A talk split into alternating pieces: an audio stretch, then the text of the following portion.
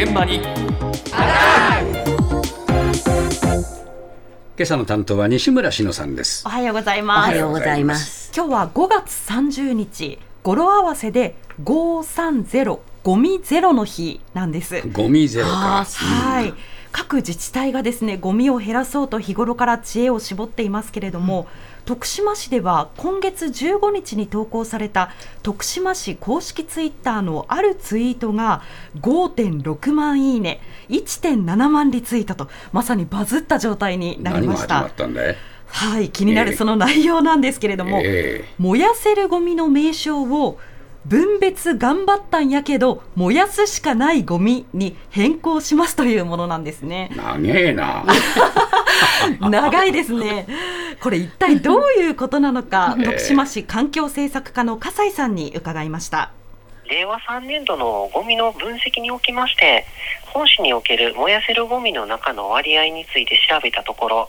その第1位が紙類ということで割合としては36.7%となっておりました。紙類については燃やせるゴミの中に入れてしまうと、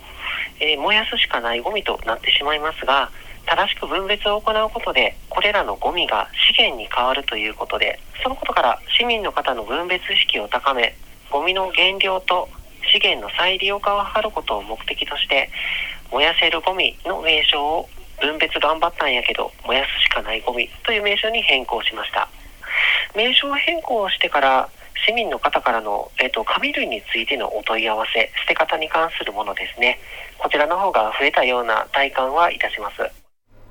ほう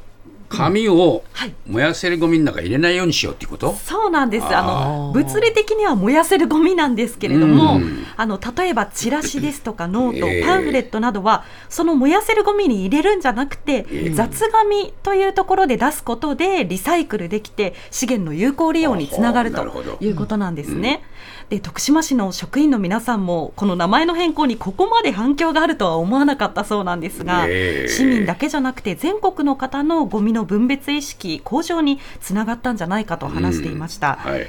でこの徳島市は1日1人当たりのゴミの量が全国平均と比べておよそ100グラム多いということで、ええ。名前の変更を一つのきっかけにゴミを減らすことにつなげたいというか。狙いだということでした、まあ、こういったユニークな形でゴミ減量への市民の意識を高める自治体もある中で環境省が発表した最新のデータこちら2021年度のものが最新なんですけれども、まあ、それによりますと東京八王子市は人口50万人以上の都市の中では1人当たりの1日のゴミ排出量が一番最も少なくなっているんですね。あそうなんですかはい、どんな取り組みをしているのか、うん八王子市ゴミ減量対策課岡田栄一課長のお話です。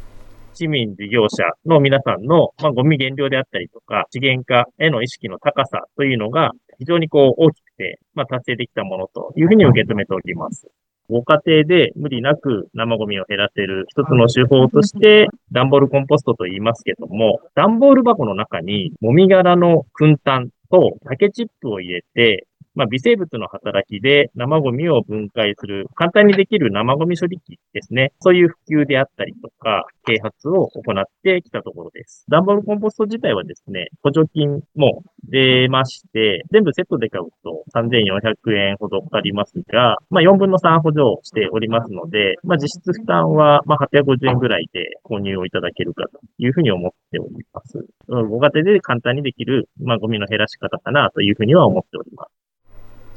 ほ ほ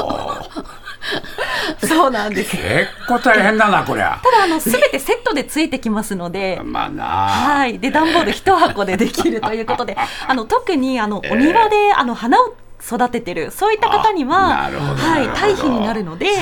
いいということなんですよね。はい。で先ほどご紹介した徳島市の取り組みは紙類のゴミを減らすうん分別をしっかりして再利用しようという話だったんですが、この八王子市では家庭の生ゴミを減らす取り組みの一つとして、ええ。この段ボールコンポストを広めようと取り組んでいました。うん。さらにこの八王子市では生ゴミを減らそうと熱心に取り組んでいる市民を生ゴミリサイクルリーダーに認定しまして ユニークですよね。ええサイクルリーダーかい。そうなんです。そのリーダーが講師になって、ええ段ボールコンポストの利用方法をあの教える無料の講習会を開いているんです。そうですか。どうなの？反響は。そうなんです。あの、ええ昨年度36回この講習会開いたそうなんですが、ええ310人が参加したそうなんですねおー。で、市民であるリーダーからまだ取り組みをしていない市民に生ゴミリサイクルの大切さを伝えるという面でも、まあまあ市民から市民へという面でもより身近に感じられているんじゃないかということでした。うんでは皆さんは日常生活の中で何か何かゴミを減らす工夫はしているのか街で聞いてみました。今までブロッコリーって茎の部分って食べれないと思ってたんですけど刻んで炒め物一緒にしたりとかその食材を余すことなく使うようになりました高いものを最初にバンって買っちゃって長く使うと今履いてる靴ですとか カバンもそうですし安いのは結構すぐダメになってしまうので長持ちをするようなものを買うようには心がけています食材ですかね。使い切れずにそのままみたいなのが結構あるので気をつけなきゃなっていうことですかね。値引き商品とかも買っちゃって次の日しか持たないのに食べきれなかったりとかありますね。友達とかに 洋服いらないって言ってあげたりしてなるべくゴミを出さないように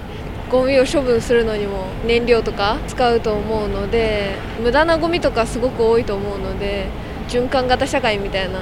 に、まあ、少しでもなっていけば環境にも優しいんじゃないかなっていうふうに思います。うん、あの他にもペットボトルを買わずに自宅から飲み物を持っていくえゴバッグの利用などはもう習慣になっているという声も多くありましてうん皆さんできることに取り組んでました。これ各自治体も結構ゴミの分別が細かくなってきてますよね。今ねそうなんですよえー初めややこしいなと思ったけどだんだん慣れてくるんだな人間ってな。